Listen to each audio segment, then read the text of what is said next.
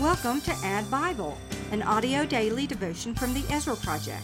Alan J. Huth shares a Bible passage with comments from over 35 years of his personal Bible reading journals and applies the Word of God to our daily lives. Today we are in Esther chapter 2, which is 23 verses. We will enjoy hearing Esther chapter 2 from Bible.is and faith comes by hearing. Esther 2 After these things, when the anger of King Ahasuerus had abated, he remembered Vashti and what she had done and what had been decreed against her. Then the king's young men who attended him said, Let beautiful young virgins be sought out for the king, and let the king appoint officers in all the provinces of his kingdom to gather all the beautiful young virgins to the harem in Susa, the capital, under custody of Hegai, the king's eunuch, who is in charge of the women. Let their cosmetics be given them, and let the young woman who pleases the king be queen instead of Vashti. This pleased the king, and he did so. Now there was a Jew in Susa the citadel, whose name was Mordecai, the son of Jair, son of Shimei, son of Kish, a Benjaminite, who had been carried away from Jerusalem among the captives carried away with Jeconiah king of Judah, whom Nebuchadnezzar king of Babylon had carried away. He was bringing up Hadassah, that is, Esther, the daughter of his uncle, for she had neither father nor mother. The young woman had a beautiful figure and was lovely to look at, and when her father and her mother died, Mordecai took her as his own daughter. So when the king's order and his edict were proclaimed, and when many young women were gathered in Susa the citadel in custody of Hegai, Esther also was taken into the king's palace and put in custody of Hegai, who had charge of the women. And the young woman pleased him and won his favor, and he quickly provided her with her cosmetics and her portion of food, and with seven chosen young women from the king's palace, and advanced her and her young women to the best place in the harem. Esther had not made known her people or kindred, for Mordecai had commanded her not to make it known. And every day Mordecai walked in front of the court of the harem to learn how Esther was and what was happening to her. Now when the turn came for each young woman to go into King Ahasuerus, after being twelve months under the regulations for the women, since this was the regular period of their beautifying, six months with oil of myrrh and six months with spices and ointments for women.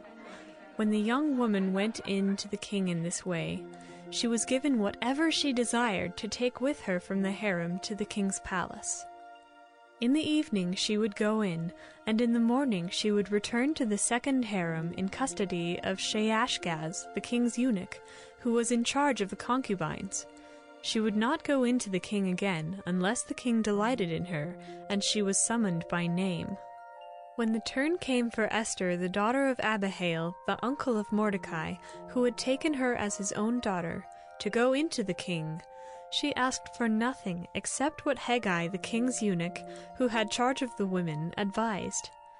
Now Esther was winning favor in the eyes of all who saw her, and when Esther was taken to King Ahasuerus into his royal palace, in the tenth month, which is the month of Tebeth, in the seventh year of his reign, the king loved Esther more than all the women, and she won grace and favor in his sight more than all the virgins, so that he set the royal crown on her head and made her queen instead of Vashti. Then the king gave a great feast for all his officials and servants. It was Esther's feast.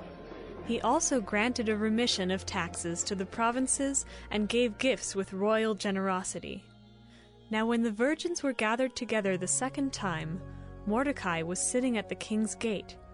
Esther had not made known her kindred or her people, as Mordecai had commanded her, for Esther obeyed Mordecai just as when she was brought up by him. In those days, as Mordecai was sitting at the king's gate, Bigthan and Teresh, two of the king's eunuchs who guarded the threshold, became angry and sought to lay hands on King Ahasuerus. And this came to the knowledge of Mordecai, and he told it to Queen Esther, and Esther told the king in the name of Mordecai. When the affair was investigated and found to be so, the men were both hanged on the gallows. And it was recorded in the book of the Chronicles in the presence of the king. So, chapter 2 is kind of a little bit of an immoral chapter. Think about what's going on here as the king is trying to replace the displaced queen. All these young, beautiful virgins are gathered and put into the king's harem to, quote, go perform before the king. So, Esther, though, she was gifted with natural beauty, according to verse 7. The young woman had a beautiful figure and was lovely to look at. So God blessed her even before she was born with natural beauty. And this was going to become important as we see the story unfold. But not only natural beauty, she was blessed with charm.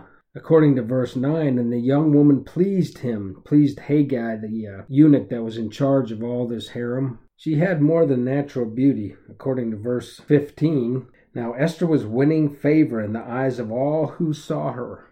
So, though Esther was probably put in a pretty awkward situation, she was using the gifts that God had given her natural beauty and natural charm. God's sovereignty is also unfolding. We are seeing how a Jewish girl is becoming the queen of a pagan nation and a queen over the Medes and the Persians. And we're going to find out why in a few chapters. It's pretty important to see that even before the need arises, God is acting, as we're going to find out in the later chapters of the book. And Esther is doing the same as we would do. We are using our God given natural talents to do her best in a contest to become the queen.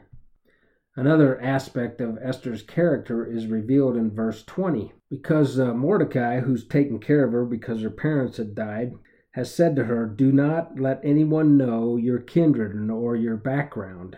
The key phrase in verse 20 is really neat. For Esther obeyed Mordecai just as when she was brought up by him. So this woman not only had beauty, she had charm, but she had a spirit of obedience. So, what can we learn from this great chapter, Esther chapter 2? Well, first of all, Esther is caught up in an immoral situation of having to, quote, perform for the king and her performance will determine her future. Well, she will either become a queen or just another member of the king's harem. She is stuck in a very difficult situation.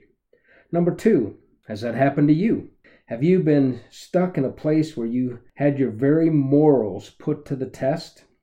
Number three, Esther can be an example to all of us. She didn't flaunt her situation. She didn't try to take advantage of the situation. She stayed herself, true to herself. She used her godly beauty and her personality and trusted God for the results. And finally, as we will see, as we move through the book of Esther, she didn't even know what God was doing around her. And you may not either, but stay yourself, stay faithful, and watch God work. Father, I pray that you would not stick me in a situation where I might have to compromise my values.